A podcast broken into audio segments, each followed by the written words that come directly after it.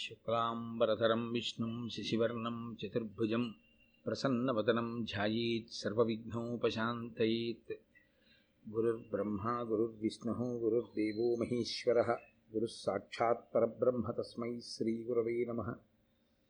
వ్యాసాయ విష్ణురూపాయ వ్యాసరూపాయ విష్ణవే నమో వై బ్రహ్మనిధయే వాసిష్ఠాయ నమో నమః. కూజంతం రామ రామేతి మధురం మధురాక్షరం ఆరుహ్య కవితాశాఖాం వందే వాల్మీకికోకిలం. శ్రుతిస్మృతిపురాణానాం ఆలయం కరుణాలయం నమామి భగవత్పాదశంకరం లోకశంకరం. వాగర్ధావివ సంపృక్తౌ వాగర్ధప్రతిపత్తయే జగతః పితరౌ వందే పార్వతీ పరమేశ్వరౌ.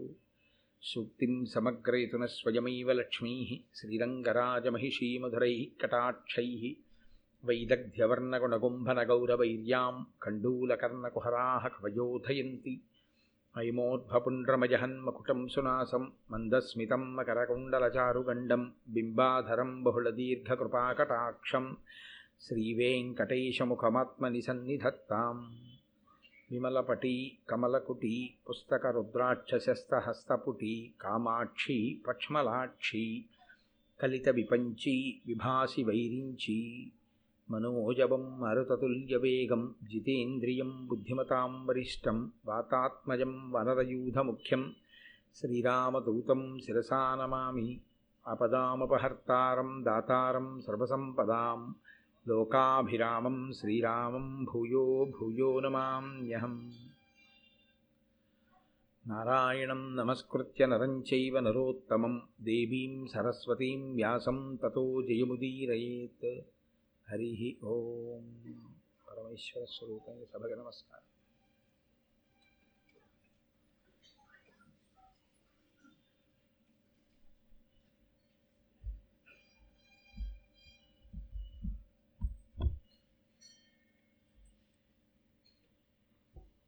వేదవ్యాస భగవానుని యొక్క అనుగ్రహం చేత అంబిక ధృతరాష్ట్రుణ్ణి, అంబాలిక పాండురాజుని కన్నారు. అలాగే అంబిక యొక్క దాసి విదుర భగవానుణ్ణి వ్యాస భగవానుని యొక్క అనుగ్రహంగా పొందింది. ముగ్గురు అన్నదమ్ములు తిరిగి పెద్దవాళ్ళు అవుతున్నారు. మహానుభావుడైనటువంటి భీష్ముడు సింహాసనానికి పరిరక్షకుడిగా రాజప్రతినిధిగా ఉండి రాజ్యపాలనంతటినీ కూడా పర్యవేక్షిస్తున్నాడు. భీష్ముని యొక్క ధర్మం అటువంటిది, భీష్ముని యొక్క అనుష్ఠానం అటువంటిది. ఈ భాగవతం కానీ ప్రత్యేకించి భారతం కానీ దేని కొరకు వచ్చాయి అంటే ధర్మాన్ని పట్టుకున్నటువంటి వాడు ఏ స్థితిని పొందుతాడు అనేటటువంటిది వివరణ చేయడం కోసమే వచ్చాయి. అది అన్నిటికన్నా అత్యంత ప్రధానమైనటువంటి విషయం. ఎవరు ధర్మాన్ని గట్టిగా పట్టుకుని ఉంటాడో అతనిని మనుష్యులు కాదు, పర్వతములు, మృగములు, ఆఖరికి రాక్షసులు కూడా, వానరులు కూడా అటువంటి వాడిని అనువర్తించారు, అటువంటి వారికి సహాయపడ్డారు అని మనకి 1కి 10 మార్లు ధర్మము యొక్క వైభవం ఏమిటో, ధర్మాన్ని మనం ఎందుకు పట్టుకోవాలో బాగా మన మనసు దాని యందు నిలబడేటట్టుగా చేయడం కోసం వచ్చినటువంటి వాంగ్మయం. అలాగని అదంతా కూడా కల్పించినటువంటి సాహిత్యం కాదు, యథార్థంగా జరిగినటువంటి విషయం.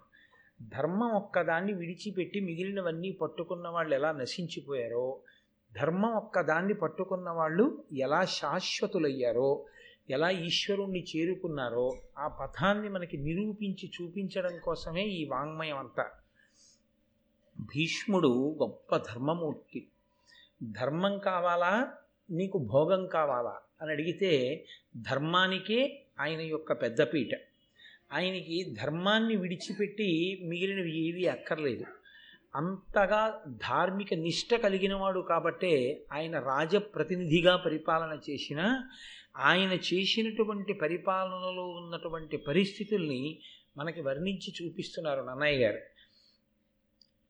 అమరాపగాసుతు అనుశాసనంబున కౌరవ రాజ్యంబు కడు విలుంగి కురుభూములుత్తర కురువుల కంటెను అధిక లక్ష్మీయుక్తి నతిశైల్లి ధర్మాభిసంరక్షతంబైన భూప్రజకెంతయు అభివృద్ధి యొసగుచుండే వలసిన ఎప్పుడు వానలు కురియుట సస్య సమృద్ధి ప్రశస్తమయ్యే పాలు చేపే పుష్పఫల భరితంబులై తరువనంబులుప్పే ధర్మ కర్మ నిరతి చేసి కరము నిమ్మితో అన్యోన్య హితము చేయుచుండి రెల్లజనులు. యథారాజా తథా ప్రజ, రాజు ఎటువంటి వాడో ప్రజలు కూడా అలాగే ఉంటారు. పరిపాలన చేసేటటువంటి వాళ్ళందరూ ఎప్పుడూ కుయుక్తులతో కూడుకున్నటువంటి వాళ్ళు, శీలభ్రష్టులు, ధర్మభ్రష్టులు అయితే ప్రజలకి కూడా అదే అలవాటు పడుతుంది. పరిపాలన చేసేటటువంటి వారు నీతి నియమాలు కలిగినటువంటి వారు, సచ్చీలురు, ధర్మమునందు నిష్ట కలిగినటువంటి వారైతే ప్రజలు కూడా దాన్నే ఆలంబనంగా స్వీకరిస్తారు. కాబట్టి అమరాపగాసుతో అనుశాసనంబున దేవలోకంలో ప్రవహించేది కూడా గంగే, దేవగంగ. ఆ గంగకి పుత్రుడైనటువంటి గాంగేయుడైన భీష్ముడు రాజప్రతినిధిగా రాజ్యాన్ని చేస్తున్న కాలంలో కౌరవరాజ్యంబు కడు వెలుంగి, కౌరవరాజ్యం అంతా కూడా గొప్పగా ఒక వెలుగు వెలిగింది. మనం తెలుగులో ఈ మాట ఎక్కువగా మాట్లాడుతుంటాం, ఆయన ఒక వెలుగు వెలుగుతున్నారండి అంట. ఆయన ఒక వెలుగు వెలుగుతున్నారండి అంటే ఆయన కీర్తి ప్రకాశిస్తోంది, ఆయన అన్ని విషయముల యందు లబ్ధప్రతిష్ఠుడై ఉన్నాడు అని చెప్పడానికి ఒక వెలుగు వెలిగాడు అంటాం. అలా కురురాజ్యము, కౌరవరాజ్యము భీష్ముడి పరిపాలనా కాలమునందు ఒక వెలుగు వెలిగింది. కురుభూములుత్తర కురువుల కంటెను అధిక లక్ష్మీయుక్తి నితిశయిల్లే. కౌరవరాజ్యం ఉత్తర కురుభూముల కన్నా, అంటే మిగిలినటువంటి రాజ్యం కన్నా కూడా ఉత్తర కురుభూముల కంటే కూడా, నిజానికి ఉత్తర కురుభూముల కన్నా కురుభూములు అంత అభివృద్ధి పొందడానికి కారణం ధర్మమే. ధర్మము విషయంలో వైక్లభ్యము ఒకప్పుడు ఏర్పడితే శ్వేతకేతుడు దిద్దాడు. ఉత్తర కురుభూముల యందు తప్ప మిగిలినటువంటి చోట ధర్మము మరింత పరిపుష్టమైంది ఆయన వల్ల. ఆ కారణం చేత దాన్ని బాగా నిలబెట్టాడు భీష్మాచార్యుల వారు. ధర్మము అన్నది పుస్తకములలో ఉన్నది ధర్మం కాదు. ధర్మము అన్నది అనుష్ఠించినది ధర్మము. ఎన్ని ప్రసంగాలు విన్నాము అన్నది ప్రధానం కాదు, మనం బొట్టు పెట్టుకున్నామా అన్నది చాలా ప్రధానం. సనాతన ధర్మమునందు అనురక్తి కలిగి ఉండుట అంటే ఉపన్యాసం వినడం కాదు.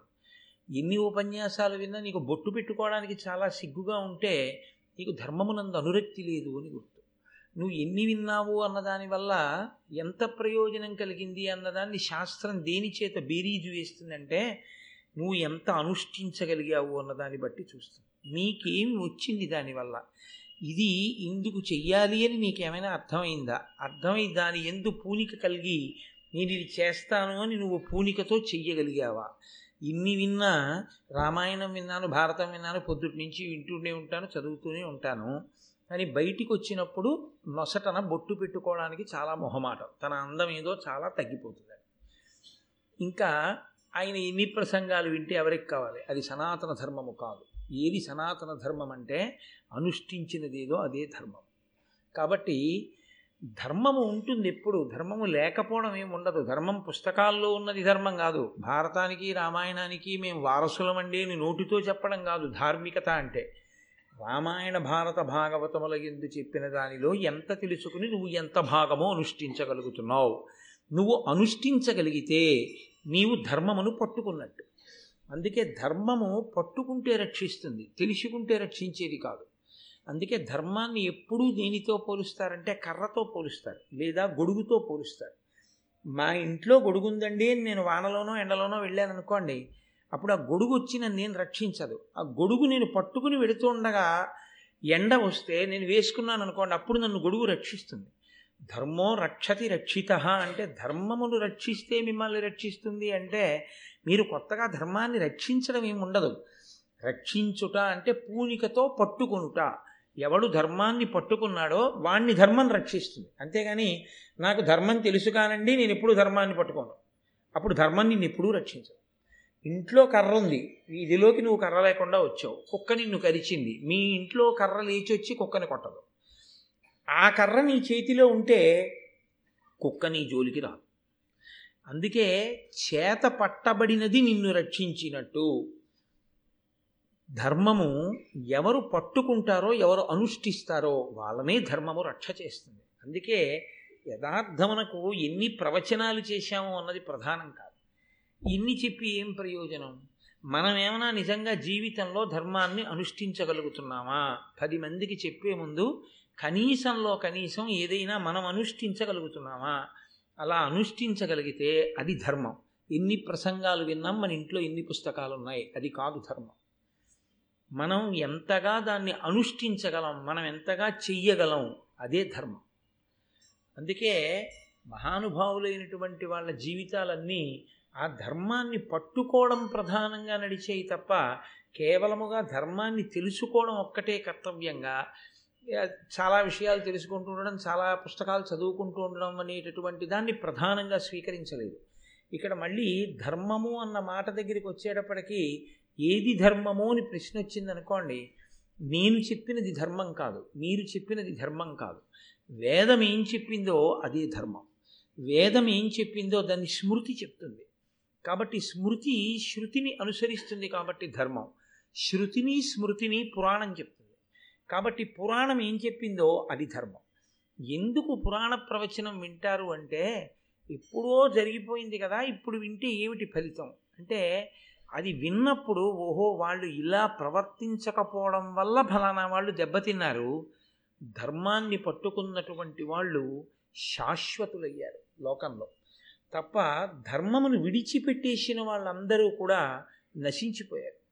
అందుకే ఆ ధర్మము ఎన్ని రకాలుగా మారుతుంటుందో, మీకు మిగిలినటువంటి విశ్వాసములకు సనాతన ధర్మమునకు ఉండేటటువంటి చాలా పెద్ద తేడా ఎక్కడొస్తుందంటే, ఆ ధర్మము మిమ్మల్ని ఎప్పుడూ ఇలాగే ఉండు అని చెప్పదు.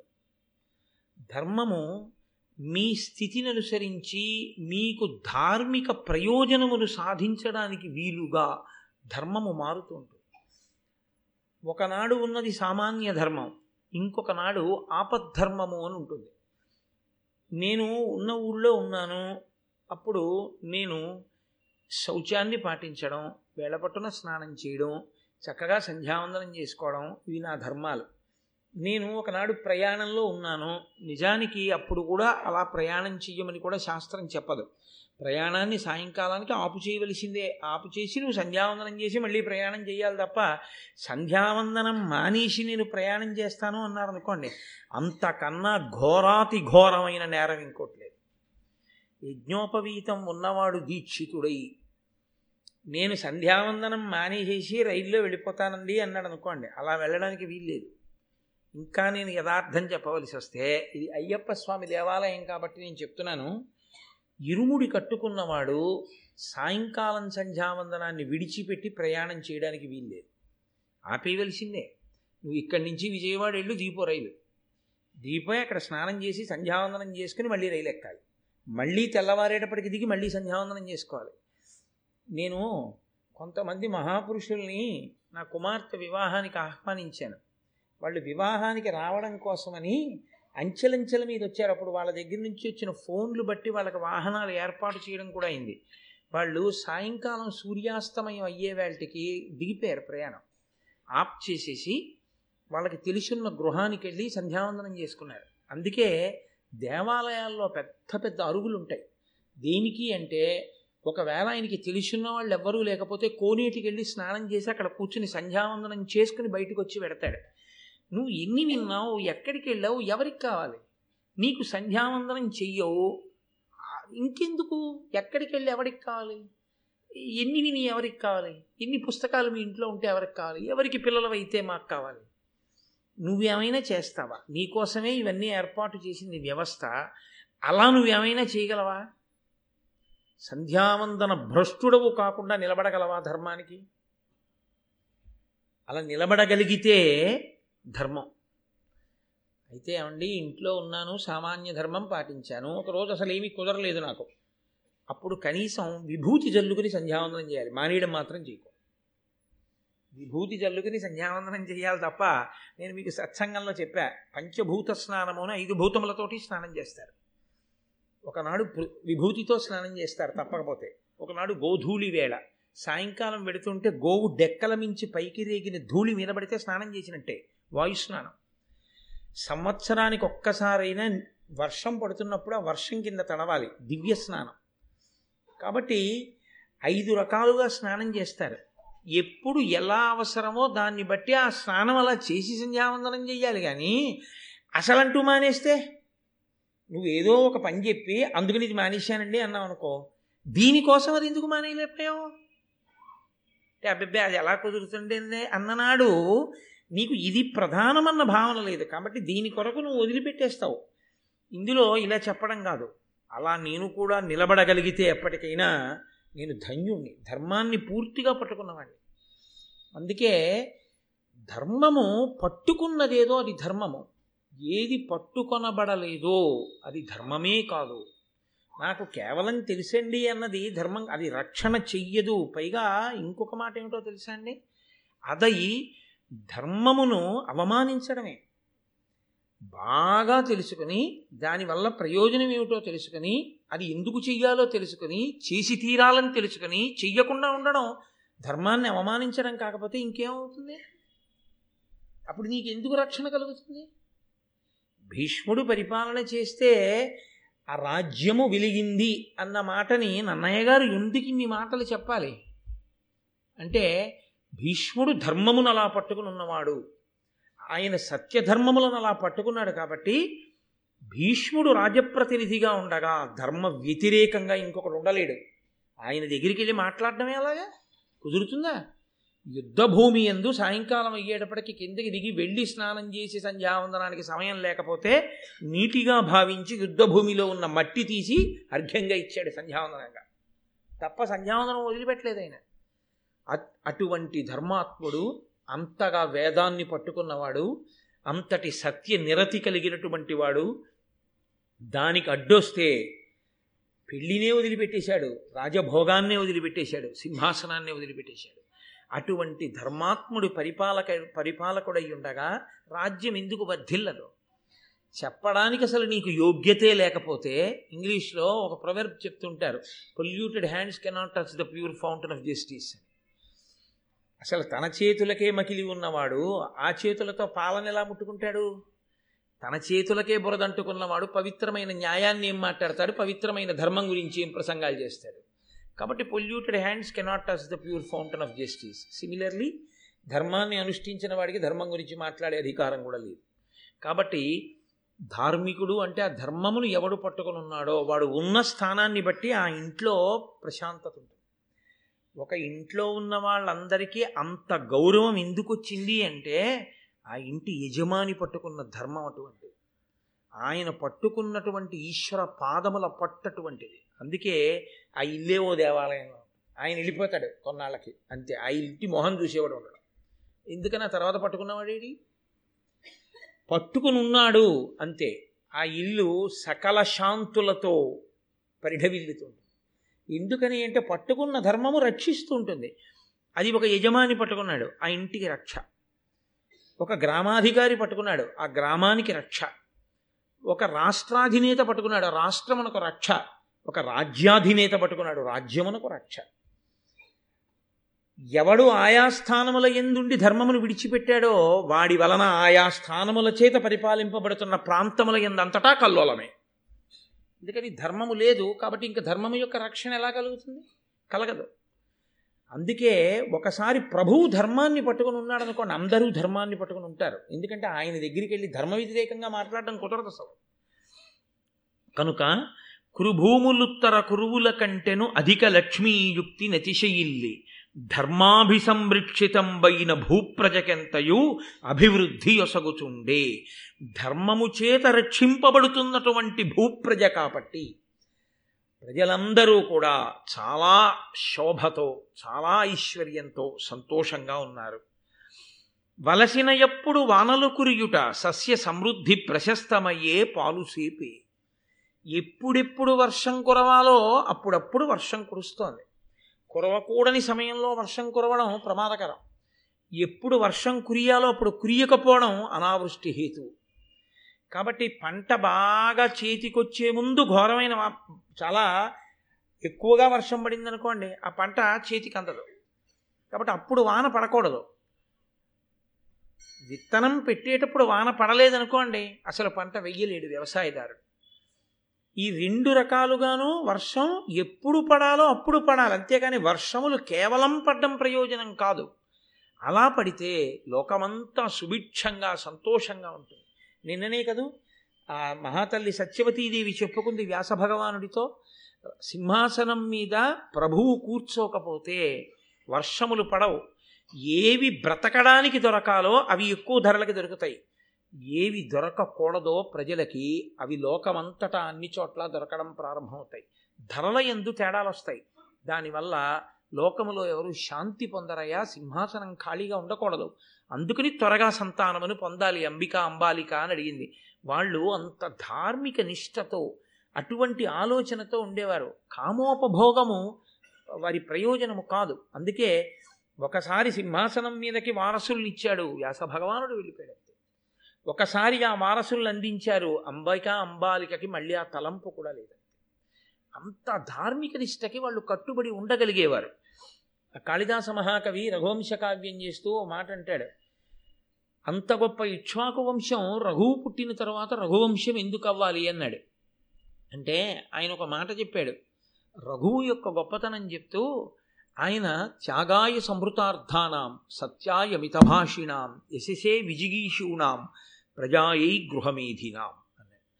ఆయన త్యాగాయ సంభృతార్థానాం దండయాత్ర చేసి సంపాదించేవాడు, దేని కొరకు అంటే దానం చేసేయడానికి.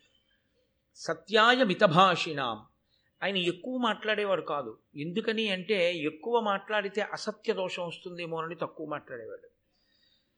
యశసే విజిగీషూణాం దండయాత్రలు చేసేవాడు కీర్తి కొరకు ప్రభువుగా. ప్రజాయై గృహమేధినాం ఆయన ఒక గృహస్థుగా ఉన్నాడు ధార్మికమైన సంతానమును పొందటం కొరకు మాత్రమే. అందుకే అంతటి మహాత్ముడై పరిపాలించాడు కాబట్టి ఇక్ష్వాకు వంశము రఘువంశమైంది. మనకి సనాతన ధర్మానికి ఉన్న గొప్పతనం ఏమిటంటే పురుషార్థములు 4, అందులో ఒకటి చిట్ట చివర చేరవలసినటువంటి స్థితి. ధర్మ అర్థ కామ మోక్షములలో 4వ దాన్ని పట్టుకోవడానికి ఏమి ఉండదు, 4వది పొందబడుతుంది. కాబట్టి మిగిలిన 3 దేనికి అంటే 4వ దాన్ని పట్టుకోవడానికి. యథార్థమునకు 4వ దాన్ని పట్టుకోవడానికి అడ్డొచ్చేవేవి అంటే మధ్యలో ఉన్నటువంటి 2, 3 అర్థ కామ, ఈ 2. ఎందుకంటే ధార్మికమైన సంపాదన ఉండదు, ధార్మికమైన ఖర్చు ఉండదు, ధార్మికమైన కోరిక ఉండదు, ధార్మిక సాధనములు అనుసరించి కామమును తీర్చుకోవడం ఉండదు. అందుకే మన వాళ్ళు నిజానికి పురుషార్థముల యందు ఈ అర్థము కామము ధర్మంతో ముడిపడమే మోక్షమును పొందడానికి కారణం. ఆ ధర్మం అన్నది మొట్టమొదట వస్తుంది. అందుకే అసలు దేవాలయాల్లోకి వెళ్ళినప్పుడు మనం అంటూ మళ్ళీ ప్రత్యేకమైన కోరిక ఎక్కర్లేదు. ధర్మార్థకామమోక్ష చతుర్విధ పురుషార్థ ఫల సిద్ధ్యర్థం అని అడగమని ఋషులే గృహస్థుకి నిర్ణయం చేసేశారు. అదొక్కటి చెప్తే చాలు, అన్నీ వస్తాయి. అదొక్కటి కాకుండా ధర్మమన్న మాట పక్కన పెట్టి అక్కర్లేని కోరికలన్నీ దేవాలయాల్లో కోరడం వల్లే అశాంతులు వస్తాయి.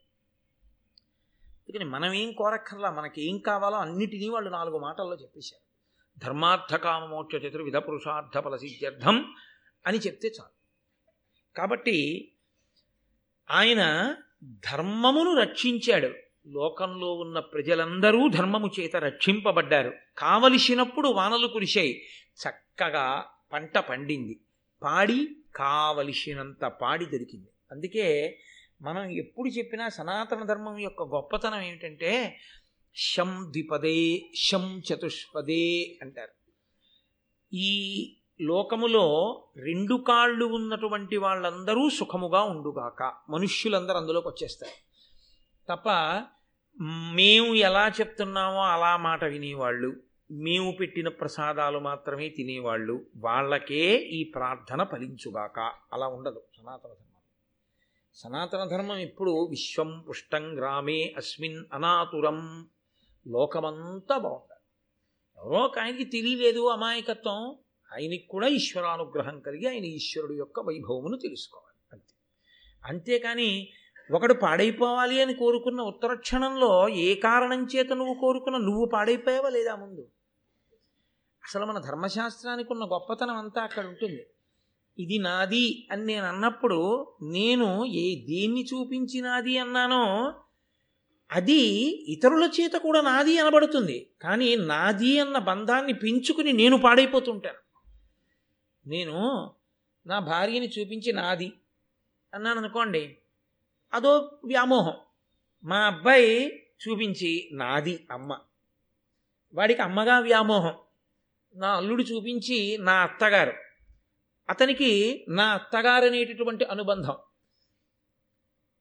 దాని యందు అభిమానం ఉన్నవాళ్ళు ఉంటే ఏదో మాకు తల్లి లాంటిది ఒక అనుబంధం, నాది నాది నాది అని ఇంతమంది కట్టుకుంటున్న తాడు యొక్క రూపం మారినా కట్టుకుంటున్న తాటి చేత అది కాదు కట్టబడుతున్నది, కట్టుకున్న వాళ్ళందరూ కట్టబడుతున్నారు. ఆఖరికి అది ఎవరి నాది, తల్లికి కొడుకుగా తల్లికి ఎక్కువ నాదా, భార్యగా భర్తకి ఎక్కువ నాదా, ఈశ్వరుడికి తెలియాలి. కాదు, ఇంకా విచిత్రమైన ప్రాణం ఉన్న వాటి గురించి ఎందుకు, అసలు ప్రాణం లేని వాటి మీద ఉన్న వ్యామోహం ఎంత నాదితో పాడు చేస్తుందో తెలుసా అండి. ఈ మేడ నాదంటాడు, గుటుక్కున అయిపోయింది ఊపిరి. తర్వాత రోజు వాళ్ళ అబ్బాయి వెళ్ళి మున్సిపల్ ట్యాక్స్ కట్టాలి కదండి అని పేరు మార్చేసుకుని ఈ ఇల్లు నాదంటాడు.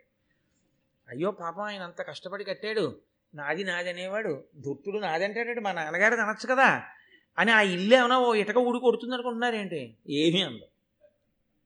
కానీ నాది నాది అన్నవాడు పాడైపోయాడు. ఎప్పుడైనా వాడు అలా ఈశ్వరుణ్ణి చూపించి నేను వాడివాణ్ణి అని ఉంటే బాగుపడిపోయేవాడు. అక్కడ వచ్చేస్తుంది ఇబ్బంది అంతా. కాబట్టి అర్థము ఎలా పాడు చేస్తుందో చెప్పడానికే అర్థకామములను ధర్మంతో ముడేసుకో, నాలుగోదైన మోక్షం పొందుతావు. కాబట్టి ఇహమునందు ప్రయోజనాన్ని, పైన ప్రయోజనాన్ని, అసలు రెండు ప్రయోజనములక్కర్లేని పునరావృత్తి రహిత శాశ్వత శివ సాయుధ్య స్థితిని ఇవ్వగలిగినది ధర్మానుష్ఠానమే. అందుకని వాంగ్మయం ఎప్పుడు అదే మాట్లాడుతుంది, దాని వైభవాన్ని కీర్తిస్తారు నన్నయ్య గారు కూడా. కాబట్టి పుష్ప ఫల భరితంబులై తరువనంబులుప్పే, అరణ్యాలన్నీ కూడా లేదా చెట్లు ఎక్కడెక్కడున్నాయో అక్కడ పూలతో పళ్ళతో శోభస్కరంగా ఉన్నాయి. అసలు లోకంలో ఒక లక్షణం ఉంది, చెట్టుకి పువ్వు కొయ్యడం అనేటటువంటిది, చెట్టుకు పండిన పండు కొయ్యడం అనేటటువంటిది చాలా జాగ్రత్తగా సున్నితంగా పాటించవలసినటువంటి విషయం. ఎందుకంటే ఓ చెట్టు పువ్వులు పూసింది అనుకోండి, ఆ చెట్టుకి ఒక్క పువ్వు లేకుండా రోజు ఆ చెట్టు పువ్వులు కోస్తున్నారనుకోండి, ఆ చెట్టు ఏం చేస్తుందంటే శాపవాక్కు విడిచిపెడుతుంది. ఎందుకంటే అది దానికి ప్రాణం ఉందండి, అది దేవతాంశ కలిగినటువంటి చెట్లు ఉంటాయి కొన్ని, అది చూసి చూసి చూసి చూసి ఏం చేస్తుందంటే నాకు ఒక్క పువ్వుతో నిలబడనివ్వట్లేదు కాబట్టి నువ్వు నిస్సంతు అగుదువుగాక, నీ ఇంట పిల్లలు లేకుండుదురుగాక అంట. ఇప్పుడు మనం ఏం చేస్తున్నామంటే మార్నింగ్ వాక్ ఎడితే కుక్కల భయానికి కర్ర పట్టుకెళ్ళడం తప్పు కాదు, కానీ ఎదిరి ఇంటి వాడు వేసుకున్న పూల మొక్క పూలు కోయడానికి ఇనపబూచ పట్టుకెళ్ళడం కన్నా ద్రోహం ఇంకోట్లేదు. జేబులో ప్లాస్టిక్ కవర్, చేతిలో ఇనపబూచ పట్టుకెళ్ళి ఆ తెల్లవారుజామున చీకట్లో పై కొమ్మలు వీడివి కావుగా, నీళ్లు పోసి పెంచుకున్నవాడు నిద్రపోతున్నాడు, తెల్లవారు లేచా పువ్వు కోసి ఈశ్వరుడికి పెట్టుకుందామని ఆయన అనుకున్నాడు, నువ్వు కోసేస్తావని ఆయనకేం తెలుసు, ఈ దొంగ పూలు పట్టుకెళ్ళి ఈశ్వరుడికి వేస్తే నీకేదో ఫలితం ఇస్తాడని నీ వెర్రి. అక్కడి నుంచి ఈ ఊచ పెట్టి ఆ కొమ్మ వంచేస్తుంటే నిజంగా ఏదో ఉచ్చు పోసి లాగేశారనుకోండి, ఎంత వ్యధ చెందుతుందో. తెల్లవారుజామున చెట్టు కొమ్మ అంత బాధతో ఆకులన్నీ రాలిపోతూ అది తల వంచేస్తే ఎవరు లేస్తారో, ఎవరు చూస్తారో, ఏ కుక్కరుస్తుందో అని మొత్తం గుత్తులు మొగ్గలు పువ్వులు కోసేసి ఈ ప్లాస్టిక్ కవర్ నిండా వేసిది మార్నింగ్ వాక్ వేసి ప్రతి ఇంటి ముందున్న పువ్వులు. నేను ఎంత తెల్లబోయానంటే ఒకనకొకప్పుడు దానిమ్మ పూలు కోసేస్తోంది ఒక ఆవిడ. దానిమ్మ పూలు ఎందుకండి అంటే ఆవిడిది కాదుగా చెట్టు, ఏదో పువ్వు దానిమ్మ కాయ కాస్తుంది పండు అవుతుంది అనుకుంటారు ఇంట్లో వాళ్ళు, వాళ్ళు ఎంత ఏడుస్తారు లేచి చూసి. ఆ ఇంటి యజమానికి ఉండదండి రెండు పూలు కోసి పూజ చేసుకుందామని, ఏమి నీకంత కోరికుంటే వెళ్ళి ఓ రూపాయో రెండు రూపాయలో పెట్టి ఇంత తులసి కొనుక్కోలేవు, ఓ నాలుగు పువ్వులు కొనుక్కోలేవు, లేకపోతే అడిగి అమ్మ ఓ రెండు పువ్వులు తీసుకుంటాను అంటే ఒక్క నాలుగు పువ్వులు కోసుకుని వెళ్ళలేవు. అది లేదు, ఈశ్వరుడు పువ్వులతో కొయ్యకపోతే నిన్ను నరికేస్తానన్నాడు ఏంటి, ఇన్ని బియ్యంలో కాస్త పసుపు కలిపి అక్షతలతో పూజ చేసుకోలేవు, ఎందుకు దొంగ పూలన్నీ. ఎంత అక్కర్లేని పాపాన్ని ప్రాతకాలంలో సూర్యభగవానుడి సాక్షిగా ఈశ్వరారాధన చేయవలసినటువంటి బ్రాహ్మీ సమయమునందు పరమ దోషభూయిష్టమైనటువంటి జీవితంతో తిరుగుతూ ఉండడం, ఎన్ని శాపాలు పొందుతాడు మీరు చూడండి, ఎంత అసహ్యకరమైన. ఆ పువ్వు పట్టుకెళ్ళి వాడి ఇంట్లో దేవుడికి పెడుతుంటే దేవుడు వణికిపోతాడు. దొంగ పూలు రా, ఇవన్నీ ఊసలు పెట్టి చెట్లు వంచి పట్టుకొచ్చేసావా, ఇవి నా కాళ్ళమీ కడుతున్నావా, చూసి చూసి అసహ్యం వేసి నీవు దొంగవదువుగాక అంటే ఏమవుతాడు? కాబట్టి ధర్మం అన్న మాట అనుష్ఠించడంలో ఉండదు. ఓ పని చేశామంటే చేయడం కాదు, ఇలా చెయ్యొచ్చా అనో ఆలోచన ఉండాలి. అలా చెయ్యొచ్చా అన్న ఆలోచన లేకుండా చేసే పనులు చాలా అసహ్యంగా ఉంటాయి. కాబట్టి పుష్పఫల భరితంబులై తరువనంబులొప్పే, చెట్టుకి కొన్ని పువ్వులు విడిచిపెట్టాలి. పువ్వులన్నీ చాలా సంతోషంగా ఆ పూలతో పళ్ళతో కాయలతో చెట్లు ఎక్కడ చూసినా అందంగా కనపడుతుండేవి. ధర్మ కర్మ నిరతి చేసి కరము నిమ్మితో అన్యోన్య హితము చేయుచుండి రెల్లజనులు. అందరూ ధార్మికమైనటువంటి విధానంలోనే జీవిస్తున్నారు, ధార్మికమైన కర్మలే చేస్తున్నారు. చేయడం వల్ల చక్కగా అందరూ ఒకరి పట్ల ఒకరు అన్యోన్యమైనటువంటి ప్రేమతో, ఎవరి మధ్య దెబ్బలాటలు లేకుండా, పరమశాంతితో సంతోషంతో హాయిగా ఆనందంగా లోకమంతా ఉపద్రవం లేకుండా చక్కగా ఉన్నారు. ఆ సమయమునందు నన్నయ్య గారు అంటారు, అమలాచార పవిత్ర భూసురవరేణ్యాగార పుణ్య ప్రదేశములన్ అధ్యయనారవంబు విధివత్ స్వాహా స్వధా స్వస్తి శబ్దములున్ మంగళ తూర్య ఘోషములు ఉజ్జత్ కౌశికాశీర్నినాదములున్ రమ్యత రంబులయ్య ధరణిన్ తద్రాజ్య సమృద్ధితో. ప్రభువు ఎలా ఉంటాడో లోకంలో అందరూ అలాగే ఉంటారు. కాబట్టి చక్కగా ఎంత అందంగా ఉండేవంటే, ఎక్కడ చూసినా కూడా బ్రాహ్మణులు చక్కగా వేదం చదువుకుని పరమధార్మికమైన బుద్ధితో ఈశ్వరార్చన చేస్తూ ఉండేవారు. వెడుతూ ఉంటే గురువుగారు పాఠం చెప్తూ పిల్లలందరూ పాఠాలు నేర్చుకుంటూ ఆ వేద పాఠాలు వినపడుతూ అందమైనటువంటి ఆ స్థితిని కళ్ళకి కనపడేటట్టుగా వాతావరణం కల్పింపబడి ఉండేది. ఆ అధ్యయనం చేసేటప్పుడు స్వరంతో గురువుగారు కూర్చుని పాఠం చెప్తుంటే వాళ్ళందరూ వేద పాఠం నేర్చుకున్న పిల్లల యొక్క ఆ ఘోష, వేదమంత్రముల ఘోషలు వినపడుతుండేవి. ఇళ్లలో స్వాహ స్వధ స్వస్తి శబ్దములు వినపడుతుండేవి. అంటే స్వాహ స్వధ స్వస్తి శబ్దములు వినపడుతున్నాయంటే యజ్ఞయాగాది క్రతువులు నిరంతరము అగ్నిని అర్చించడము, హోమాదులు జరుగుతూ ఉండడము ఎప్పుడూ ఎక్కడ చూసినా చక్కగా జరుగుతూ ఉండేవి. మంగళవాద్యముల యొక్క ధ్వనులు వినపడుతుండేవి. అది ఆ మనిషి యొక్క మనసులో ఒక రకమైనటువంటి ఉద్రేకం పుట్టేటట్టు, భయం పుట్టేటట్టు, అవతలవాడు హడిలిపోయేటట్టు అసలు ధ్వనిని కానీ శబ్దాన్ని కానీ చేయకూడదు. ఇది అర్థం పద్ధం లేనటువంటి స్థితిలో ఉంటుంది. మరి నా కళ్ళకే కనపడుతుందో నా ప్రారంభ కర్మో నాకు అర్థం కాదు. కానీ నేను ఒకసారి ఒక విషయం చూసి ఆశ్చర్యపోయాను. అసలు ఆయనంత బుద్ధి లేకుండా ఎలా ఎక్కించుకున్నాడో నాకు అర్థం కాలేదు. ఓ చిన్న పిల్లాడిని వెనకాల కూర్చోబెట్టుకుని వెళ్ళిపోతున్నాడు మోటార్ సైకిల్ మీద. ముందు వెళ్ళిపోయి ఆయనకి వెనకాల పిల్ల కునుకుతోందో నిద్ర వచ్చేస్తోందో సరిగా కూర్చుందో ఏం తెలుస్తుందండి? అప్పుడప్పుడు ఒకసారి చూస్తాడంతే. ఆ పిల్లకి కునుకుపాటు వచ్చేస్తాను, వచ్చి ఆ పిల్లిలా తూలిపోతాను. నేను వెనకాతలో వెడుతున్నాను బండి మీద, ఇటు ఈ పిల్లిలా తూలిపోతుంది ఏంటి అనుకున్నాను. అనుకుని కొంచెం ముందుకెళ్ళి అయ్యా పిల్ల తూలుతోంది నిద్ర వస్తోందేమో చూసుకోండి అని చెప్దాం అనుకున్నాను. అనుకునేలోగా ఒక ధూర్తుడు, ఇప్పుడు రకరకాల హారన్స్ వచ్చేస్తున్నాయి కదండి, అన్యాయము అన్న మాటకు అర్థం అదే. ఒక చెవికి వినికిడి శక్తి కొన్ని డెసిబుల్స్ ఉంటుంది, అంతకన్నా ఎక్కువ ధ్వని వినపడితే పిచ్చి వస్తుంది, లేకపోతే అస్థిమితం వస్తుంది. అలా ఉండకూడదు. వాడు ఒక భయంకరమైనటువంటి హారన్, ఏ లారీయో విడితే మోగించవలసిన హారన్ రోగిస్తూ వాడు పాము వెళ్ళిపోయినట్టు వెళ్ళిపోయాడు. ఈ పిల్ల పడిపోయాడు మన ఓవర్ బ్రిడ్జి ఎక్కుతున్న దగ్గర. ఆ పిల్ల బండి మించి ఆ శబ్దానికి ఆ కునుకుతున్న పిల్ల హడిలిపోయి పక్కకు పడిపోయింది. ఆ పడిపోవడంలో ఆ పిల్ల అదృష్టం ఎక్కడుందో ఆ పేవ్మెంట్ మీద పడి పాపం దెబ్బలు తగిలాయి అనుకోండి, ఏదో నలుగురు చూశారు. కానీ అసలు ఎవడు శబ్దం చేస్తూ వెళ్ళాడో వాడు అప్పటికి జగన్నాథపురం వెళ్ళిపోయి ఉంటాడు. వాడికేం పోయింది, వెడితే జగన్నాథపురం వెళ్తాడు, లేకపోతే ఇంటెన్సివ్ కేర్ యూనిట్కి పోతాడు, లేదా ఇంకో చోటుకు పోతాడు. వాడితో పోదు. తెలియక ఏ పిల్లో ఎవరో అలా వెళ్ళారనుకోండి, అంతే వాళ్ళని వాళ్ళ తల్లిదండ్రులని శోకసాగరంలో ముంచేస్తాడు. వాడి పొందేటటువంటి సంతోషం పైశాచికం, అది అర్థం లేదు అసలు, అధార్మికమైన. ఎంతమంది పోలీసులు మీరు పెడతారు నాకు చెప్పండి? మనిషికో పోలీసుని పెడతారా? ఎంతమంది పోలీసులు నిలబడి ఎంతమందికి బోధ చేయగలరు లోకంలో? ఎవడికి వాడికి ఇంగిత జ్ఞానం ఉండాలి. మనం ఒక చోట ఒకలా వెడుతున్నామంటే మనం ఒకలా ప్రవర్తించాలన్న ఆలోచన ఉండాలి. సెల్ ఫోన్ ఉండడం తప్పు కాదు. 2 వీలర్ మీద పెడుతూ సెల్ ఫోన్ మాట్లాడే వాళ్ళని ఎంతమందిని పోలీసులు ఆపగలరు నాకు చెప్పండి? మనిషికి ఒక పోలీసుని పెట్టినా సాధ్యం కాదు. మోటార్ సైకిల్ మీద వెళ్ళేటటువంటి వాడు కుడి చేత్తో పట్టుకుని ఎడం చేత్తో సెల్ పట్టుకుంటే వాడు క్లచ్ ఎలా పట్టుకుంటాడు? వాడికి ఇంకా బండి మీద నియంత్రణ లేదు. కాబట్టి ఎప్పుడైనా వాడు పడిపోతాడు, లేదా ఎవరినో పడగొట్టేస్తాడు. ఎంత ప్రమాదమో! పెద్దవాళ్ళకి గబుక్కుని పడిపోతాయి, అంటుకోవు ఎముకలు. వాడు ఎంత ధూర్తుడై ఇతరుల జీవితాల గురించి ఆలోచించిన వాడైతే వాడు ఒక్క నిమిషం ఆగి మాట్లాడితే ఉపద్రవం రాదు. కాసేపు అలా పక్కకి తీసి బండిని ఏం మాట్లాడాలో మాట్లాడేసి వెళ్ళిపోవచ్చు. ఒక ప్రవచనం జరిగే చోట ఎంతోమంది ఏదో పాపం తెలుసుకుందామని వస్తారు.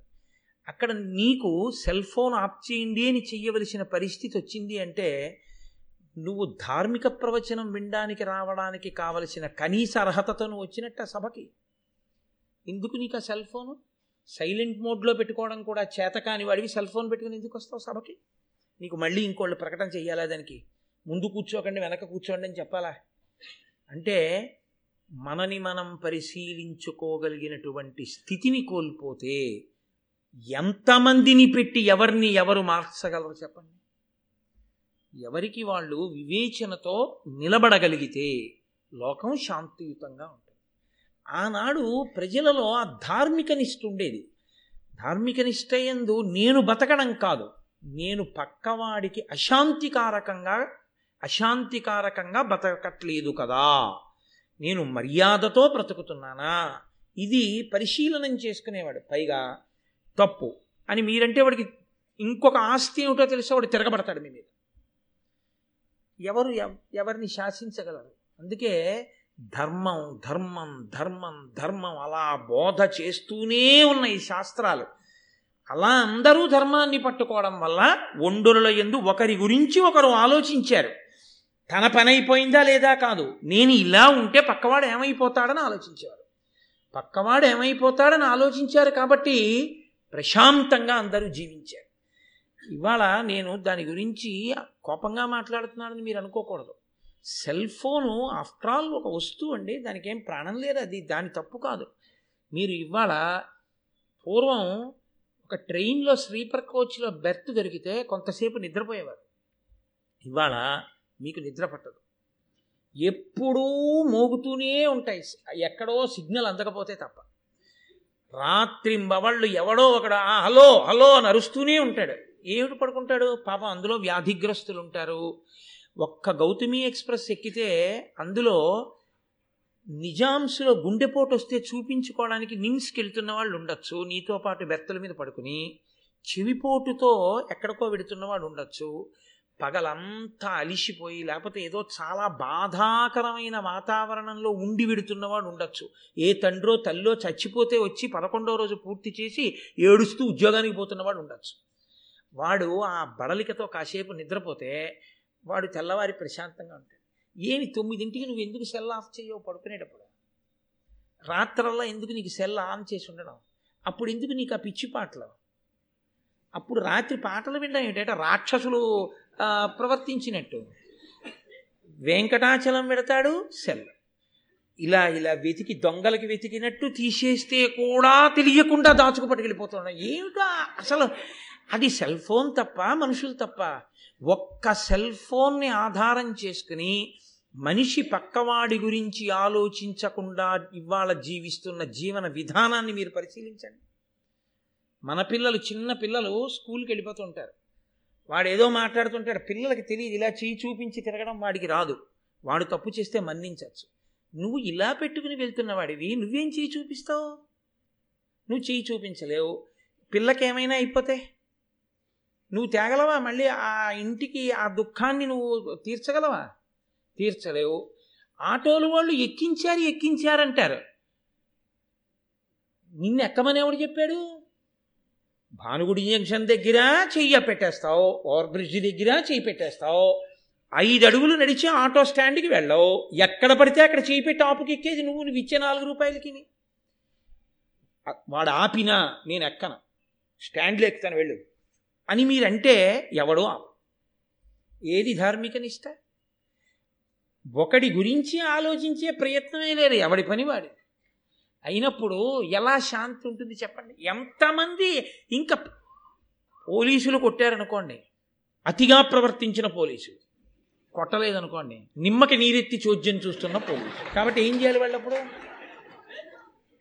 మనకి భాష ఒకటి వచ్చింది, రాయడానికి పేపర్ ఒకటి దొరికింది, కాబట్టి ఏదైనా రాయొచ్చు, ఎలా అయినా మాట్లాడచ్చు. వాళ్ళందరూ వెళ్ళి మీ ఇష్టం వచ్చినట్టు ఉండండి అంటే మన బతుకేమవుతుంది? అది కూడా ఆలోచించుకోవాలి కదా. ఒకడు ఎంతమందిని నియంత్రిస్తాడు? నీ ధర్మాన్ని నువ్వు పట్టుకో, నువ్వు ప్రశాంతంగా ఉంటావు, నీ పక్కవాడు ప్రశాంతంగా ఉంటాడు. భారతాన్ని భీష్ముడు పరిపాలిస్తే బాగుందని వినకండి, మనం కూడా అలా బ్రతకచ్చు అని ఒక మార్గాన్ని తెలుసుకోవడానికి మనం బ్రతకవలసి ఉంటుంది కదండి. కాబట్టి అంతవరకు నా పరివేదనని సహృదయంతో అర్థం చేసుకోండి తప్ప నేను ఏ ఒక్కరిని వేలుపెట్టి చూపించానని కాదు. నాకు ఒక్కొక్కప్పుడు వెళ్తున్నప్పుడు వీటిని చూస్తుంటే అందులో ఇవన్నీ జ్ఞాపకానికి వస్తుంటే కొత్త ఆడిపోతుంది, శాంతి శాంతి శాంతి అనుకుంటూ వెళ్ళిపోతుంది. కాబట్టి ఆ మహానుభావుడు నన్నయ్య గారు అంటారు, స్వాహ స్వధా స్వస్తి శబ్దములు వినపడుతున్నాయి, ఎక్కడ చూసినా చక్కటి మంగళవాద్యధ్వనులు వినపడుతున్నాయి. ఒకళ్ళ మనసుకి బాధ కలిగించేవి, ఒకళ్ళ యొక్క శ్రవణేంద్రియము ఇబ్బంది పడేటట్టుగా అక్కడ ఎవ్వరూ ప్రవర్తించట్లేదు. తద్రాజ్య సమృద్ధితో ఆ రాజ్యమంతా మంచి వృద్ధిని పొంది ఉన్నది, రాజ్యము బాగుంది, ప్రజలు బాగున్నారు, అందరూ సంతోషంగా ఉన్నారు. ధృతరాష్ట్రుడు పెద్దవాడవుతున్నాడు, విదురుడు పెద్దవాడవుతున్నాడు, పాండురాజు పెద్దవాడవుతున్నాడు, భీష్ముడు స్వయంగా దగ్గరుండి ఆ పిల్లలకి విద్యాబుద్ధులు నేర్పిస్తున్నాడు. చక్కగా వాళ్ళు మంచి శీలం పొంది ఉండాలనేటటువంటి కోరికతోనే వాళ్ళని యోగ్యులుగా తయారు చేస్తున్నాడు. అంటే పాత్ర తాను ఒకటి ఉంటుంది, ఎంత మంచివాడు చెప్పినా పుచ్చుకోవడానికి నువ్వు ఒకటి సిద్ధంగా ఉంటే నువ్వు తలకెక్కేది. అది లేనప్పుడు ఎవడు చెప్తే మాత్రం ఏం ప్రయోజనం? అసలు విత్తనమే బండరాతి మీద ఉంటే ఎన్ని వర్షాలు పడితే అది మొలకెత్తుంది? అసలు విత్తనం మట్టిలో ఉంటే మొలకెత్తుతుంది, నీటి చుక్క తగిలితే. అదే బండరాతి మీద ఉంటే మొలకెత్తేది ఇప్పుడు, పైగా తిరగ అది దానివల్ల ఉపయోగం ఏమి ఉండదు, పైగా నాని కూర్చుంటుంది అంతే అందులో. అలా ఆనాడు అందరూ సంతోషంగా ఉన్నారు, భీష్ముడు ఒక్కడే చాలా పరివేదనతో ఉన్నాడు. ఎందుకని? పాపం ఆయన ప్రారంభం ఒక చాలా చాలా పెద్ద సమస్య నుంచి వంశము గట్టెక్కింది. ఇప్పుడు ధృతరాష్ట్రుడు పాండురాజు, ఇంతకుముందు అలాగే ఇద్దరే, చిత్రాంగదుడు విచిత్రవీర్యుడు. ఇప్పుడు ఈ ఇద్దరికీ వివాహం జరగాలి. ఈ ఇద్దరికీ వివాహం జరగడం అంటే ఇంతకుముందు తాను అంబా అంబిక అంబాలిక అని తీసుకొచ్చాడు. సుక్షేత్రములను తీసుకొచ్చినా వాళ్ళకి భర్తల వలన పిల్లలు కలగలేదు. ముందే చచ్చిపోయాడు చిత్రాంగదుడు, పెళ్ళయ్యాక పిల్లలు పుట్టకుండా చచ్చిపోయాడు విచిత్రవీర్యుడు. అయినా మనుష్య ఆలోచన అన్నది కొంత భద్రత కొరకు ఆలోచన చేస్తుంటుంది కదండి. ఒకసారి ఏ దెబ్బ తిన్నాడో ఆ దెబ్బ నుంచి బయటికి వచ్చే ప్రయత్నంలో ఆలోచిస్తాడు. ఒకరికి మోదం, ఇంకొకరికి శాపం. భీష్ముడి ఆలోచన ఇలా ఉంటే మహానుభావుడు గాంధార రాజు అయినటువంటి సుబలుని యొక్క కుమార్తె గాంధారి, ఆవిడ మహాసౌందర్యవతి. ఆ తల్లి హిమాలయ పర్వత ప్రాంతమునందు పరమశివుడి గురించి ఘోరమైన తపస్సు చేసింది. పరమేశ్వరుడు ప్రత్యక్షమయ్యాడు.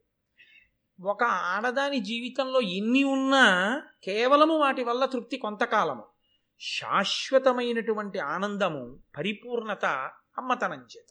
కాబట్టి ఆమె పరమేశ్వరుణ్ణి వరం కోరింది. అదొక చిత్రమైన వరం, నా వలన ఇంత వంశాభివృద్ధి కలగాలి అని ఆవిడంది. నాకు 101 మంది సంతానం కలిగేటట్టు పరమేశ్వర అనుగ్రహించు. సత్సంతానం అన్న మాట వాడలేకపోయిందేమో, సంతానమును కలిగేటట్టు అనుగ్రహించు. పరమేశ్వరుడు అన్నాడు తథాస్తు. ఇదే భీష్ముడికి తెలిసింది. గాంధారికి 101 మంది పిల్లలు కలిగేటట్టు వరం పొందింది. కాబట్టి వెంటనే గాంధారిని తీసుకొచ్చి ధృతరాష్ట్రుడికి ఇచ్చి పెళ్లి చేసేస్తే 101 మంది పిల్లలు పుడతారు, కాబట్టి ఇంక వంశం ఆగిపోవడం అన్న దరిద్రం ఉండదు. ఆవిడి చేసిన తపస్సు ఆవిడికే శాపమై కూర్చు. జ్యాత్యంధుడికి, కళ్ళు లేనివాడికి భారీ అవ్వడానికి అది మార్గం అయింది. కాబట్టి ఆయన సుబలునికి కబురు చేశాడు, మా వంశం తెలుసు, మహానుభావులు వేదవ్యాసుల వారి యొక్క అనుగ్రహంతో పుట్టిన బిడ్డలు తెలుసు, ఇదిగో ఈ ధృతరాష్ట్రునికి ఇచ్చి నీ కుమార్తెని వివాహం చేద్దాం అనుకుంటున్నాం, కాబట్టి నువ్వు నీ కుమార్తెని ఇవ్వవలసింది అని. ఈ కులము వివర్ధింపగా నాకు అభిమతము, ఏను వింటి నలినేక్షణ తానేక శతసుతుల పడయగా ఆ కన్యక వరము పడసే అంటే హరుచేతన్ పరమశివుని వలన వరము పొంది 101 పిల్లల్ని పొందడానికి కావలసినటువంటి యోగ్యతా సిద్ధిని పొంది ఉన్నటువంటి నీ కుమార్తె అయిన గాంధారిని నా వంశంలో జన్మించినటువంటి మహానుభావుడైన ధృతరాష్ట్రుడికి ఇచ్చి నువ్వు వివాహం చేయవలసింది అని కబురు చేశాడు. కబురు చేస్తే గాంధార రాజ్యాన్ని పరిపాలించేటటువంటి రాజు ఉత్తర క్షణం అంగీకరించాడు. బ్రాహ్మణుల్ని అడగలేదు, లేదా కుల పెద్దల్ని అడగలేదు, తన భార్యని సంప్రదించలేదు. వెంటనే మా అమ్మాయిని మీ అబ్బాయికి ఇచ్చి వివాహం చేసేస్తాను. అలా అంటే ఎంత గొప్పవాడైనా కానివ్వండి ధృతరాష్ట్రుడు, 1000 ఏనుగుల బలమే కలవాడు కానివ్వండి, పుట్టుక చేత కన్నులు లేనివాడు కదా. కందులే లేనప్పుడు గాంధారి ఎంత అందగత్తైతే మాత్రం అతనికి ఏం ప్రయోజనం, అతనికి లోకంతో ఏం ప్రయోజనం, ప్రధానంగా అతను చూసేది ఉంటుంది. కాబట్టి ఇప్పుడు కన్నులే లేనివాడికి ఎవరు పిల్లనిస్తారు, కానీ ఓ కళ్ళు లేనివాడికి తీసుకెళ్ళి పిల్లనిచ్చేస్తున్నాడు రా సుబలుడని బంధువులందరూ అన్నారట. అంగములలో మేలుత్తమాంగము, అందు ఉత్తమంబులు కన్నులు, ఉర్విజనుల కట్టి కన్నులు లేవను నదియుకాక ఉత్తముడు కాడే సద్గుణ యుక్తినతడు. వాళ్ళన్నారు ఆ నిర్ణయం చేసిన సుబలుడి దగ్గరికి వచ్చి, లోకంలో అన్నిటికన్నా కూడా అంగములలో గొప్పది ఏది అంటే అవయవములలో గొప్పది పైన ఉండేటటువంటి తల, మళ్ళీ తలలో గొప్పవేవి అంటే జ్ఞానేంద్రియములైనటువంటి కళ్ళు, సర్వేంద్రియాణం నయనం ప్రధానం సర్వస్య గాత్రస్య శిర ప్రధానం, కాబట్టి కళ్ళు గొప్పవి. అంత గొప్పవైన కళ్ళు లేనివాడికి నీ పిల్లనిస్తున్నావంటే నువ్వు ఎంత గొప్పవాడివో, కళ్ళకన్నా గొప్ప బుద్ధి ఉందని బహుశా నీకు తెలిసిచ్చావేమో అన్నాడు. అంటే నీకు బుద్ధి ఉందా లేదా అని అడగడానికి ఇష్టం లేక వాళ్ళు వ్యంగ్యంగా ఇలా అన్నారు, ఎంత గొప్ప బుద్ధి ఉందని నీకు తెలుసుకుని ఇవ్వగలిగినంత పెద్ద బుద్ధిమంతుడు ఓ కూతుర్ని పట్టుకెళ్ళి వాడికి ఇస్తున్నామన్నారు. కానీ గాంధారి మహాతల్లి ఆవిడ తండ్రి గారి యొక్క శాసనాన్ని ఔదలదాలుస్తాను అని, ఆవిడ నా భర్త చూడనివి ఏ ఉన్నాయో అవి నాకు చూడడానికి ఇష్టం లేదు, ఆయన అంధుడు అన్న కారణం చేత కదా అయ్యో పాపం అని నన్ను అంటున్నారు, నేను చూడని దానినైతే ఒకరికొకరు సరిపోయారంటారుగా, ఈశ్వరుడు కన్నులు ఇచ్చాడు నేను వాడుకోను, నా భర్త అయ్యో పాపం అని నన్ను చూసినప్పుడల్లా మా ఆయన అంధత్వం గుర్తు రాకూడదు జనానికి, 2 మా ఆయన ఏది పొందలేకపోయాడో అది నాకు అక్కర్లేదు, కాబట్టి నేను కన్నులకు బట్ట అడ్డంగా కట్టేసుకుంటానని ఆవిడ గంతలు కట్టుకుంది. ఆవిడ్ని తీసుకుని సోదరుడైనటువంటి శకుని హస్తినాపురానికి తీసుకొచ్చాడు. ఇప్పుడు మనం కన్యాదాత గారి ఇంటికి వెళ్ళి పెళ్లి చేసుకుంటాం, వాళ్ళు మగపెళ్లి వారింటికి వచ్చి పెళ్లి చేసుకునేవారు, అందుకని హస్తినాపురానికి తీసుకొచ్చాడు. తీసుకొచ్చిన తర్వాత అక్కడ ఈ గాంధారిని వివాహం చేసుకుంటూ ధృతరాష్ట్రుడు గాంధారి తోడ పుట్టినటువంటి 10 మంది చెల్లెళ్ళని కూడా పెళ్లి చేసుకున్నాడు. కాబట్టి అక్కడికి గాంధారితో కలిసి 11 మంది భార్యలు, 101 మంది సంతానం గాంధారికి జన్మిస్తారని తెలిసినా భీష్ముడికి కడుపులో ఎంత బెంగ పట్టుకుందంటే ఇంకా ఇంకా ఇంకా ఇంకా తామర తంపరగా పిల్లలు ఉండాలి, అమ్మ బాబోయ్ తిన్న దెబ్బ అటువంటిది, సింహాసనం ఒకసారి ఖాళీ అయిపోతే అంత ఇబ్బంది పడ్డాం. కాబట్టి ఆయన ఏం చేశాట, కులమును రూపము శీలము కల కన్యల తెచ్చి తెచ్చి గాంగేయుడి అలగుడు ధృతరాష్ట్రుడు కులతిలకుండు పరిగ్రహించి దేవీ శతమున్. చూడండి లోకంలో మాట ఉంటుంది, తిని తిని ఆమ్రిడితం, మళ్ళీ మళ్ళీ 2 మాటలు వేసామనుకోండి ఆ మాటని అంటే మామూలుగా తినడం కాదు, బాగా తినేశాడని, తిని తిని తిరిగి తిరిగి పడుకుని పడుకుని అన్నాడు అనుకోండి, అంటే పడుకుని లేచినవాడు కాదు, తిరిగి వచ్చినవాడు కాదు, తిని ఉన్నవాడు కాదు, తిని తిని అంటే తినవలసినంత కాకుండా బాగా తినేసినవాడు, పడుకోవలసినంత కాకుండా ఎక్కువగా నిద్రపోయినవాడు, తిరగవలసినంత కాకుండా అదే పనిగా తిరిగినవాడు అని అర్థం. భీష్ముడి కడుపులో ఆ వంశం పెరగాలన్న పరివేదన ఎంత ఉందో నన్నయ్య గారు 2 మాటల్లో చెప్పారు. ఎంత అందంగా చెప్పారంటే కులమును ధృతరాష్ట్రుడికి అన్ని విధాలుగాను అనుకూలవతి లేదా తుల్యమైనది కులము చేత రూపము, శీలము, శీలం అంటే స్వభావము కల కన్యల తెచ్చి తెచ్చి భీష్ముడు వెళ్ళను, ఎక్కడైనా మంచి పిల్ల ఉందంటే తీసుకొచ్చేస్తున్నాను. ఈయనకి కళ్ళు లేవుగా, ఈయన ఎక్కడికి వెళ్ళలేడు, ఆయనే వెళ్ళి తీసుకొస్తున్నాను. తెచ్చి తెచ్చి గాంగేయుడి ఆ భీష్ముడు ధృతరాష్ట్రుడికి ఇస్తే ఈ ధృతరాష్ట్రుడు తాళి కడుతూ ఉండేవాడు. అలా ఎంతమందిని తెచ్చట ఆయన. అలగుడు ధృతరాష్ట్రుడు కులతిలకుండు పరిగ్రహించి దేవీశతమున్ ఇంకొక 100 మంది భార్యల్ని చేసుకున్నాడు. ఇప్పుడు గాంధారి ఒకతే, గాంధారి యొక్క చెల్లెళ్ళు 10 మంది, భీష్ముడు తెచ్చిన వాళ్ళు 100, సంఖ్యాశాస్త్రం సంస్కృతి పాత్రం అనుకున్నాడేమో 111 మంది భార్యలు తోటి ధృతరాష్ట్రుడు సంతోషంగా ఉన్నాడు. కాబట్టి మీరు గమనించవలసింది ఏమిటంటే కథంతా సంతోషంగా నడుస్తోంది, ఎక్కడా ఏమి వెక్కిళ్ళు లేవు, కథలో ఇబ్బందులు లేవు. చక్కగా మళ్ళీ ఎంత పెద్ద ఉపద్రవం వచ్చిందో అంత అందంగానూ నడిచిపోతాం, ఎంత గొప్ప చీకటి కమ్మిందో సూర్యోదయానికి అంత వెలుతురు ప్రసరిస్తాం. కష్టం తర్వాత సుఖం అంత అందంగా వస్తుంది. కాబట్టి తర్వాత మళ్ళీ కష్టం కూడా ఉంటుంది.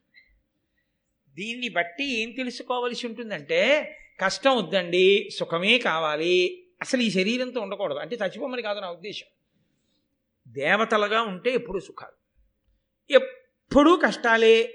ఇంకో శరీరం కష్టము సుఖము కూడా వెలుగు నీడలాగా ఇందులో ఉంటే ఉంటాయి. కాబట్టి ఇవాళ సుఖంగా ఉన్నాం ఏమో, మళ్ళీ అయ్యి బాబోయిని వేళ్ళు విరవ్వలసిన రోజు కూడా రావచ్చు, వేళ్ళు విరిచాం సంతోషంగా ఉండే రోజు కూడా వస్తుంది. కళ్యాణీ బతకాదేయం లౌకికీ ప్రతిపాదిమ ఏతి జీవంతి మానందో నరం వర్ష శతాదపి అంటుంది సీతమ్మ. 99 సంవత్సరముల 364 రోజులు కష్టాలే మాత్రమే అనుభవించినటువంటి వ్యక్తి కూడా 100 ఏళ్ళు బతికితే ఆ చెట్ట చివరి రోజున సుఖాన్ని మంచి మాటని వింటాడు తప్ప చచ్చిపోకూడదండి ఆవిడ. కాబట్టి అంతా సంతోషంగా కాలం గడిచిపోతుంది. ఇప్పుడు ధృతరాష్ట్రుడికి వివాహం అయిపోయింది. వేదంబులందు ప్రణీతుడై మరి సర్వశాస్త్రములందు కౌశలము మెరసి అసి కుంత కార్ముకాద్యాయుధ విద్యలయందు జితశ్రముడై తురంగ సింధురారోహణ శిక్షల దక్షుడై నీతి ప్రయోగముల్ నిరయ నేర్చి అతి మనోహర నవ యవ్వనారూఢుడై కరలేమి హిమరశ్మి కాంతిదాల్చి పెరుగుచున్న కొడుకు పృథువక్షు ఆయతబాహు దీర్ఘదేహు పాండుచూచి వీని వలన కులము వెలుగునంచును ఎడ జాహ్నవీసుతుండు సంతసిల్లి. జాహ్నవీసుతుండు అంటే గాంగేయుడు భీష్ముడు. భీష్ముడు పొంగిపోతున్నట్ట ఎవరిని చూసి, రెండవవాడు పాండురాజుని చూసి. ఆయన అంబిక యొక్క అంబాలిక యొక్క కుమారుడు. వేదంబులందు ప్రవీణుడై మరి సర్వశాస్త్రములందు కౌశలము మెరసి, వేదములు బాగా చదువుకున్నాడు, సమస్త శాస్త్రములను బాగా అధ్యయనం చేశాడు. అసి కుంత కార్ముకాధ్యాయుధ విద్యలయందు జితశ్రముడై ఆయన కత్తి పట్టడంలో, ఈటె పట్టడంలో, ధనస్సు పట్టుకోవడంలో అపారమైనటువంటి ప్రావీణ్యాన్ని సంపాదించాడు. ఈ ఆయుధాలు పట్టుకోవడం, ఈ ఆయుధాలు విసరడం అదొక గొప్ప నేర్పరితనం. అరివీర భయంకరుడు అవుతాడు అటువంటి వాడు. ఆయన గుర్రాల్ని అధిరోహించడం, ఏనుగుని లొంగ తీసుకుని ఏనుగు మీద కూర్చుని నడిపించడం, ఇలాంటి వాటిల్లో సిద్ధహస్తుడయ్యాడు. సమస్త నీతులు తెలిసినటువంటి వాడు, అతి మనోహరమైనటువంటి కాంతి కలిగినటువంటి వాడు. అటువంటి వాడు యవ్వనాన్ని పొంది మత్సలేనటువంటి తెల్లటి కాంతి ఎలా ఉంటుందో అటువంటి రూపంలో అందంగా ఉండగా విశాలవక్షుడై పొడుగైనటువంటి దేహంతో గొప్ప సాముద్రిక లక్షణాలతో వెలిగిపోతున్నటువంటి పాండురాజుని చూసి ఆయన అనుకున్నాడు, వీడి వలన మన వంశం ఎంతో కీర్తి పొందుతుంది, ఇంత అందమైనటువంటి రూపం ఉన్నవాడు, ఇంత మంచి గుణములున్నవాడని జాహ్నవీసుతుడైనటువంటి భీష్ముడు పొంగిపోతున్నాడు. ఈలోగా కాశ్యపి ఇక్కడ ఈ విషయాన్ని ఇలా ఉంచి కుంతీదేవి యొక్క ఆఖ్యానాన్ని, ఆ ఉపాఖ్యానాన్ని మనకి వివరణ చేస్తున్నారు నన్నయ్య గారు. యాదవకల విభుడగు శూరుడను ఆతడ ఆత్మ తనూజలయందు పెద్దదానిని అంబుజముఖి ధవళాక్షి వసుదేవ చెలియలిన్ పృథా అను చెలువన్ ప్రీతిన్ తన మేనయత్త నందనుండు అపుత్రకుడైన ఆ కుంతి భోజన కద్ధితోడ కూతుగానిచ్చిన కోమలి ఆతని ఇంట తానుండి అనేక విప్రవరులకు అతిథి జనులకు అవారితముగా తండ్రి పనుపున ఇష్టాన్నదానముల రచయిచున్న దుర్వాసుడన్ సిద్ధమౌని వచ్చే అతిథి అయి భోజన వాంఛ చేసి. ఒకనకొకప్పుడు యాదవ వంశంలో జనించినటువంటి వాడు రాజు, శూరుడు అనబడేటటువంటి రాజు తనకి పుట్టినటువంటి కుమార్తెలలో పెద్ద కుమార్తె, ఆమె పేరు పృథ. పృథ అనబడేటటువంటి ఆ కుమార్తె, ఆమె యొక్క అన్నగారే వసుదేవుడు. ఆ వసుదేవుని యొక్క కుమారుడే కృష్ణ భగవానుడు. అందుకే కృష్ణుడికి మేనత్త కుంతి. ఈ పృథ అనబడేటటువంటి పెద్ద కూతుర్ని తన మేనత్త కొడుకైనటువంటి వాడు అపుత్రకుడు, అంటే పిల్లలు లేనటువంటి వాడు కుంతిభోజుడు అనేటటువంటి వాడు అయ్యో నాకు సంతానం లేదని బాధపడుతుంటే, ఈ శూరుడు తనకి పుట్టినటువంటి ఆడపిల్లలలో పెద్దదైనటువంటి పృథని దత్తత ఇచ్చాడు. నువ్వు తీసుకుని ఈ పిల్లని మీ ఇంట ఉంచుకోవయా, ఈ పిల్ల నిన్ను తరింపచేస్తుంది అన్నాడు. లోకంలో ఈశ్వరుడు ఏది ఎందుకు చేస్తాడో తెలియదు. పిల్లలు లేనివాడు ఆయన ఆడపిల్లని తెచ్చుకున్నాడు. తెచ్చుకొని ఆ ఆడపిల్లని పెంచుతున్నాడు. ఆ పిల్ల ఏం చేస్తుంటుంది అంటే నాన్నగారి ఇంట్లో ఉండి, నాన్నగారి ఇంట్లో అంటే కన్న తండ్రి కాడు, పెంచిన తండ్రే ఇంకా తండ్రి కాబట్టి కుంతి భోజుని యొక్క కుమార్తె కాబట్టి ఆమెకి కుంతి అని పేరు వచ్చింది. కుంతి కుంతి అన్న పేరే తర్వాత ఎక్కువ వాడారు పృథా అన్న పేరు కన్నా. ఇప్పుడు ఈ కుంతి ఇంటికి వచ్చినటువంటి బ్రాహ్మణులందరికీ అతిథులందరికీ సపర్య చేసి మర్యాద చేసి వాళ్ళందరికీ కూడా చక్కగా భోజనం పెట్టి వాళ్ళు కడుపు నిండా తిని సంతోషంగా వెళ్ళే వరకు ఆవిడ సపర్య చేస్తుంది. అంటే ఇది యథార్థమునకి ఏమిటి అంటే తల్లి కుమార్తెకి నేర్పవలసినటువంటి లక్షణం. ఎందుకంటే ఇంటి అభ్యున్నతి దేనివల్ల ఉంటుంది అంటే ఇంటికి వచ్చినటువంటి మహాత్ములు సంతృప్తి చెంది వెళ్ళడం మీదే ఉంటుంది. వాళ్ళు ఇంటికి వచ్చినప్పుడు కాస్త గ్లాసులు పాలు ఇవ్వడము, అయ్యా ఏ స్నానం చేస్తారా అని అడగడము, లేకపోతే ఏమన్నా మీరు సంధ్యావందనం వేళ అయింది సంధ్యావందనం చేసుకుంటారా, మీకు అర్ఘ్యపాత్ర ఓ ఆచమన పాత్ర అక్కడ పెట్టనా అని అడగడము, కాస్త చెయ్యడం ఆడపిల్లకి నేర్పకపోతే ఆ ఆడపిల్ల రేపు పొద్దున్న తన మెట్టినింటిని తను పుట్టినింటిని ఉద్ధరించుకోవడం చేతకానిదైపోతుంది. కాబట్టి తల్లి ఆ ధార్మిక మార్గాన్ని కూతురికి నేర్పుతుంది, దగ్గరుండి సేవ చేయిస్తుంది. కానీ విచిత్రం ఏమిటంటే ఒకానొక రోజున కుంతిభోజుడింటికి దుర్వాసో మహర్షి వచ్చారు. దుర్వాసో మహర్షి శివాంశ సంభూతుడు, సామాన్యుడు కాడు, త్రికాలవేది, భూత భవిష్యత్ వర్తమాన కాలంలో తెలుసున్నవాడు, మహానుభావుడు, ఎంత కోపం ఉన్నవాడో అంత వరప్రదాత. కాబట్టి ఆయన వచ్చాడు. ఇప్పుడు ఆయన వచ్చాడు అంటే ఆయనని జాగ్రత్తగా చూసుకోగలిగినటువంటి వారిని అక్కడ పెట్టాలి. అలా జాగ్రత్తగా ఆయనకి కావలసినవి అమర్చగలిగినటువంటి శ్రద్ధ కలిగిన వారిని పెట్టలేదనుకోండి ఆయన కోపం రాజు మీద కూడా తిరుగుతుంది. కాబట్టి ఇప్పుడు చిత్రం ఏమిటంటే కుంతిభోజుడు ఆ విషయంలో తన రాణుల్ని కూడా నియమించలేదు, ఎవరిని నియమించలేదు. తన దత్తపుత్రిక అయినటువంటి కుంతీదేవిని దానికి నియమించి అంటే చిన్నతనం నుంచి ఆ పిల్ల యొక్క ఓర్పు అటువంటిది, ఆ పిల్లకి పరమేశ్వరుడు ఆ లక్షణాన్నిచ్చి పంపించాడు. ఆ పిల్లకి ఈ సేవించడం వల్ల కలిగేటటువంటి అదృష్టం ఏదుందో దాన్ని పొందడమే మహాభారతాన్ని ఒక మలుపు తిప్పేసింది కథ. కాబట్టి ఇప్పుడు కుంతి ఆ వచ్చినటువంటి దుర్వాసో మహర్షి యొక్క ఆతిథ్యాన్నంతటినీ కూడా జాగ్రత్తగా నిర్వహణ చేసింది. ఇప్పుడు ఆమె చేసిన సపర్యల చేత ప్రీతి చెందినటువంటి మహర్షి ఆవిడితో అన్నాడు, నేను ఎంతో సంతోషించానమ్మా, నీకు ఏదైనా ఒక వరం ఇస్తాను కోరుకోమన్నాడు. ఆవిడ చిన్నపిల్ల ఊరుకుంది. ఆయన అన్నాడు, నేనే నీకు కృప చేస్తున్నాను, ఒక మంత్రాన్ని ఉపదేశం చేస్తున్నాను, ఈ మంత్రోపదేశం పుచ్చుకో. దుర్వాసో మహర్షి అనుగ్రహించి ఇచ్చిన తరువాత ఆ మంత్రాన్ని పుచ్చుకోకుండా ఉండొచ్చా? ఉండకూడదు. అందుకని ఆవిడ మంత్రం పుచ్చుకుంది. ఆయన అన్నాడు, నువ్వు ఎప్పుడైనా ఎవరి వంకైనా చూసి నువ్వు వారి పట్ల ప్రీతి చెందితే, ఈ మంత్రంతో ఉపాసన చేస్తే ఎవరిని ఉపాసన చేశావో వాళ్ళు వచ్చి నీకు బిడ్డల్ని ఇస్తారన్నాడు. ఇది కన్నెపిల్లకి ఎందుకండి ఆ మంత్రం? ఆ పాటి తెలియనివాడా దుర్వాసో మహర్షి. ఈ మంత్రం ఇప్పుడు ఇచ్చి వెడితే దీనివల్ల మహాభారత కథని రెండు పాయలుగా తిప్పడానికి అవకాశం ఉంటుంది. నేను మీతో మనవి చేశాను కదా, ప్రతి కదలిక యందు కనపడేది ఒకటి, కనపడకుండా వెనక నడిపించేటటువంటి పరాశక్తి ఒకరు. కాబట్టి ఇప్పుడు ఏమైందంటే ఆయన మంత్రం ఇచ్చాడు, ఆవిడ స్వీకరించాడు. ఇప్పుడు మంత్రానికి ఒక పెద్ద లక్షణం ఒకటి ఉంటుంది, అది మననాత్ త్రాయితే ఇది మంత్ర. ఆ మంత్రాన్ని స్మరిస్తుంటే అది రక్షణ చేస్తుంది. మీరు ఎప్పుడైనా ఈ మంత్రము యొక్క అనుగ్రహం చేత మంత్రాధిష్టాన దేవత ప్రసన్నమై కనబడ్డారనుకోండి, వాళ్ళకో లక్షణం ఉంటుంది, వాళ్ళు ఉత్తినే వెళ్ళిపోరు, వాళ్ళు ఏదో ఒకటి ఇవ్వకుండా వెళ్ళరు, వాళ్ళకి అదో లక్షణం దేవతలకి. మీరు మొండికేసి ఏమీ పుచ్చుకోలేదనుకోండి, ఆ మంత్రం చదివిన వాళ్ళని, ఆ మంత్రం ఇచ్చిన గురువు గారిని ఇద్దరినీ శపించి పెడతారు. ఏదో ఒకటి ఇవ్వాలిగా, ఇది పుచ్చుకోలేదు కాబట్టి ఇచ్చిన వాడిని పుచ్చుకున్న వాడిని ఇద్దరినీ శపిస్తారు. ఇప్పుడు ఈ పిల్ల ఏదో మంత్రం ఇచ్చాడు, ఎవరిని చూసి నమస్కారం చేసి ఈ మంత్రం చెప్పినా వాళ్ళు వచ్చి పిల్లల్ని ఇస్తారన్నాడు, ఏమి చమత్కారం అనుకుంది, ఊరుకుంది పాపం. అయ్యి బాబా, ఇలాంటి ప్రయోగాలు మనం ఎందుకు చేయాలి, లేనిపోని ప్రమాదం అని ఊరుకుంది. కొంతకాలం అయిపోయింది. అయిపోయిన తర్వాత ఆ పిల్ల ఒకరోజు ప్రాతకాలంలో గంగానదిలో స్నానం చేయడం కోసం వెళ్ళింది, ఒక్కతే మాత్రమే, ఒక్కతే వెళ్ళింది.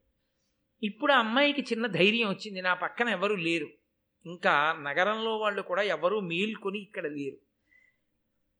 సూర్యోదయం అవుతోంది. సూర్యోదయం అవుతోందన్న మాట మీరు సామాన్యంగా తీసుకుంటే నేను ఒప్పుకోను. సూర్యోదయం అనేటటువంటిది మీరు జీవితంలో ఎప్పుడైనా అనుభవిస్తేనే, సూర్యోదయం అన్నది ఎప్పుడైనా వర్ణన చేసినప్పుడు మీరు లోపల సంతోషాన్ని పొందగలరు. ఎప్పుడైనా అటువంటి ప్రసన్నమైనటువంటి మనస్సుతో భగవద్భక్తితో సూర్యోదయాన్ని మీరు వీక్షించాలి. సూర్యోదయాన్ని వీక్షించడం అంటే ఎక్కడ పడితే అక్కడ వీక్షిస్తే అందం ఉండదు. ఎక్కడ సముద్రం ఉంటుందో ఆ సముద్రం ఉన్న ఊళ్ళో మీరు ఆ ఇసుకలో కూర్చుని సూర్యోదయాన్ని చూస్తేనే ఆ అందం. విశాఖపట్నంలో ఉపన్యాసాలు చెప్పడానికి వెళ్ళాలి అంటే నాకు అత్యంత ప్రీతికి కారణం, విశాఖపట్నంలో ఏదో ఒక రోజు తప్పకుండా తెల్లవారుజామున వెళ్ళి సముద్రపుట్టుడిని ఇసుకలో కూర్చున్న సూర్యోదయాన్ని చూడడం కోసం వెడుతూ ఉంటాను. అసలు నిజంగా అది నోటి మాటలతో చెప్పేది కాదు, అంత అద్భుతమే ఆవిష్కరింపబడుతుంది పూర్వదిక్కునందు. అసలు ఆయన వస్తున్నప్పుడు ఉంటుంది, ఎక్కడికి వస్తున్నాడో మీరు పట్టుకోవడానికి కొద్ది క్షణాల సమయం ఇస్తాడు. ఎక్కడికి వస్తున్నాడో పట్టుకునే లోపల వెలుతురు వస్తుంది. నిజంగా ఏదో చేతులు ఇట్నుంచి చాచి అటువైపుకు పట్టుకున్నట్టు ఆ వచ్చే ముందే తూర్పు దిక్కు నుంచి పశ్చిమ దిక్కు వరకు ఎరుపు పడుతుంది. అది ఒక్క ఆకాశంలో పడుతుంది, సముద్రం మీద పడదు. అది విచిత్రం ఆ ఎరుపు. ఆయన వస్తాడు, వచ్చి మొదట గోచరించినప్పుడు స్ఫుటంగా పెట్టుకున్న కొంకంబొట్టు ఎలా ఉంటుందో అలా వస్తాడు. అసలు ఆ రూపం చూసి తీరాలి, కొద్ది క్షణములు ఉంటుందంతే. ఆ ఎరుపుతనం వచ్చినప్పుడు మాత్రం నీటి మీద ఆయన ఎక్కడ ఉదయించాడో అక్కడి నుంచి మీరు కూర్చున్న వరకు ఎర్ర చారికొకటి పడుతుంది, దట్టమై అది ఆ నీళ్లు కదులుతుంటే ఎర్ర చారికి అందం ఉంటుంది. ఎంత అందం అంతే, కొద్ది క్షణాల్లో నారింజ రంగులోకి వెళ్ళిపోతాడు.